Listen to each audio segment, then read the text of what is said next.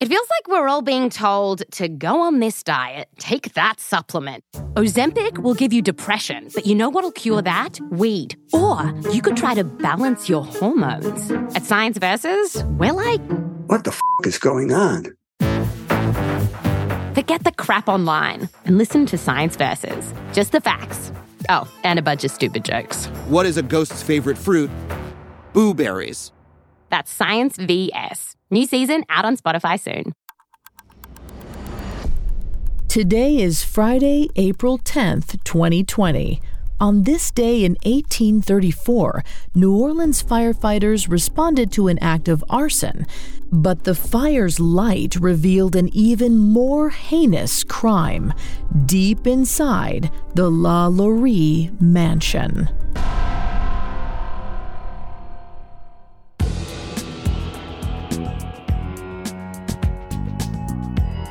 Welcome to Today in True Crime, a Parcast original. Due to the graphic nature of today's crimes, listener discretion is advised. Extreme caution is advised for listeners under 13. Today we're covering the fire at the Lalaurie Mansion.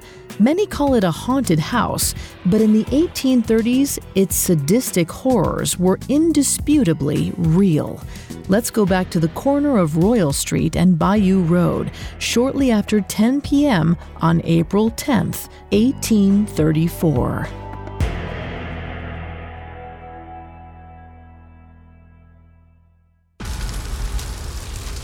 Judge Jacques Canonge watched the flames engulf his neighbor's mansion.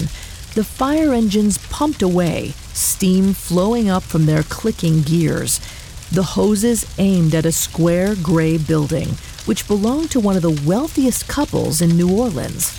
In shock, the judge could only cry out the obvious Is everyone out? Anyone could be inside.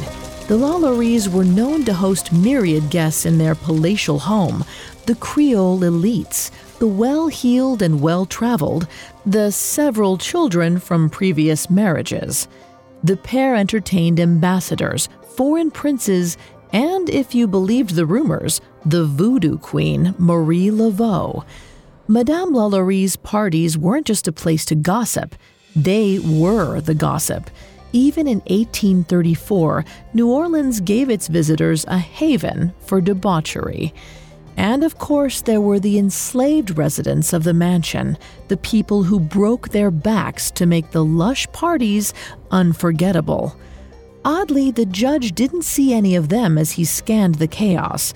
Perhaps they lived in an outbuilding or on another property? The La were certainly rich enough. Their wealth was evident from the beautiful furniture, art, and jewelry the couple had piled up on the street, rescued from the flames. Certainly, if they'd had time to save valuables, they'd secured the lives of all who lived at 1140 Royal Street. The judge relaxed as much as one could while helping put out a fire until another neighbor whispered what the Lalauries had done. They'd left the people they enslaved chained inside to die. The judge attempted to confirm this with other bystanders who were generally indifferent.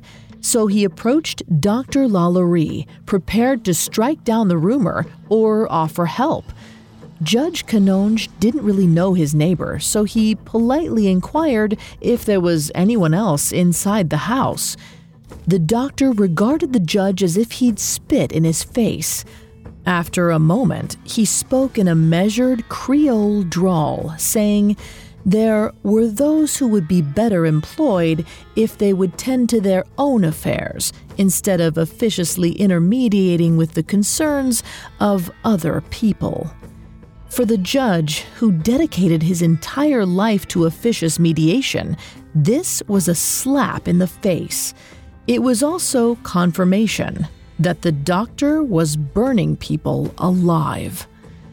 There was no time to be angry. He ordered the La to hand over their house keys. The doctor refused.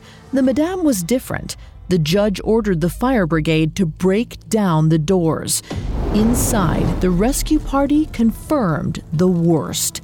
There was an older woman chained in the kitchen. She'd been whipped severely, then left to bleed or burn to death, whichever came first. The judge ordered the group to search the rest of the house, where they found several more chained, enslaved people barely able to walk. But the worst by far was in the upper rooms. According to the New Orleans Bee, they found seven slaves, more or less horribly mutilated, suspended by the neck, with their limbs apparently stretched and torn from one extremity to the other. All were chained, some to the floor, some to the ceiling. A woman whipped so brutally her bones stuck out of her skin. A man with a rotting gash in his skull where maggots had infested. He was still alive. But as the fire's oppressive heat bore down, no sound came from the trapped victims, no screams, no soft cries for help. These people did not want to be rescued. After their experiences in the Lalaurie mansion, they desired only to die. When all the slaves were pulled out, the authorities put a few facts together. This fire was no accident, no act of vicious arson. It was an escape hatch, a suicide attempt. The fire had been set by the 70 year old woman chained in the kitchen who did not fear burning in hell because she was already there. Up next, the fallout of the Lalaurie fire. Now back to the story. The fire at the Lalaurie mansion on April 10, 1834, did not destroy the enslaved woman who set it in an act of suicide, nor did it destroy her enslavers, who she hoped would die beside her in the flames. It didn't even destroy the house. The angry mob did that. They threw armoires out the windows and pianos off the roof. They took out their anger with uncouth graffiti and stole the sterling silverware. Even the Lalaurie's carriages were demolished.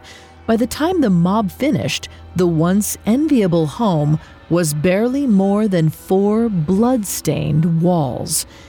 By some estimates, the opulent French Quarter mansion sustained about $40,000 in damage, or about $1.2 million today. And while the Bee noted this as the first act of this kind in the city, it couldn't blame the citizens for their reaction to the Lalaurie's crimes. New Orleans had a long and complicated history with race. After its settlement by the French, the city was home to a thriving community of free black people. In France, slavery was more about class than race, and that continued in the Bayou. But in the wake of the 1803 Louisiana Purchase, the newly American city imported slaves to serve the wealthy Creole upper class. By 1834, the dichotomy was starting to rankle, and the city wouldn't stay safe for free black people much longer. The Lalaurie's abuse highlighted the growing discomfort many had with slavery. It's unclear when exactly the couple started their sadistic acts. They did their best to keep the abuse a secret. But Delphine and Leonard Lalaurie married in 1825 and moved into the infamous mansion in 1832. That November, Delphine filed for divorce, claiming her husband beat her in a cruel manner in front of witnesses. She was not granted a divorce. A few months later, an enslaved girl died after jumping off the roof. It seemed apparent that Madame Lalaurie had chased her up there. The Lalaurie mansion was right in the middle of the French Quarter. It was impossible to hide what had happened, but it's noteworthy that the neighbors reported Madame Lalaurie not for the death on her property, but for burying the girl in her yard. The police investigated this report, but what they didn't know was this wasn't the first illegal burial at Lalaurie Mansion. By one survivor's account, at least 24 slaves died at the Lalauries' hands. Newspaper reports confirm that bodies were found buried on the premises after the fire. But in 1833, there was only one known death, one that could be written off as an accident, negligence instead of malice. The Lalauries faced no trial, served no jail time. They were fined $300 and forced to sell their nine enslaved servants. Within weeks, the Lalauries' friends bought the enslaved servants back and delivered them right to the mansion they thought they'd escaped. There was no recourse for these enslaved folks. There were no laws to protect them. They were trapped. Over the next year, the Lalauries performed twisted experiments on their enslaved servants, keeping them chained in kneeling positions, wrapping their waists in their own still functional intestines, breaking bones and resetting them off kilter. It appeared the doctor wanted to see what horrors the human body could survive. No one could blame the enslaved woman who set the fire, especially after they saw the condition of the victims. Once the rescued slaves' chains were removed, they were taken to the mayor's office for medical care. Within hours, a reported 5,000 people descended on the Lalaurie house. They attacked the building because they couldn't attack the Lalauries. The demon couple had already escaped to Paris, where they continued their lives of wealth, glamour, and presumably sadism. While this is horribly unjust, it was among the better outcomes for the survivors of the fire. Even with the public outrage and the atrocities committed, there was no law that prevented the tortured victims from falling back into the Lalauries' possession yet again. It's unknown how the rescued people fared. One would hope Judge Canonge, who rescued them from the fire, used his legal power to set them free. That the free victims moved north, found a fresh start, and dictated their own futures. But it's equally likely they were once again sold at auction, even after the fire, unable to escape their chains there would be no true justice until the end of slavery, and that wouldn't come for over 30 years. Given this history, it's no surprise the Lalaurie Mansion is now considered the most haunted place in New Orleans.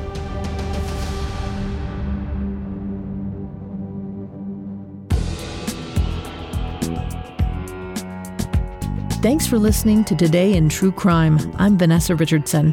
If you're interested in learning more about the crimes committed in the Lalaurie Mansion, the Parcast original Haunted Places has a great episode on the topic. Today in True Crime is a Parcast original. You can find more episodes of Today in True Crime and all other Parcast originals for free on Spotify. Not only does Spotify already have all of your favorite music, but now Spotify is making it easy for you to enjoy all of your favorite Parcast originals, like Today in True Crime, for free from your phone, desktop, or smart speaker. To stream Today in True Crime on Spotify, just open the app and type Today in True Crime in the search bar. At Parcast, we're grateful for you, our listeners. You allow us to do what we love. Let us know how we're doing. Reach out on Facebook and Instagram at Parcast and Twitter at Parcast Network. We'll be back with a brand new episode tomorrow in True Crime.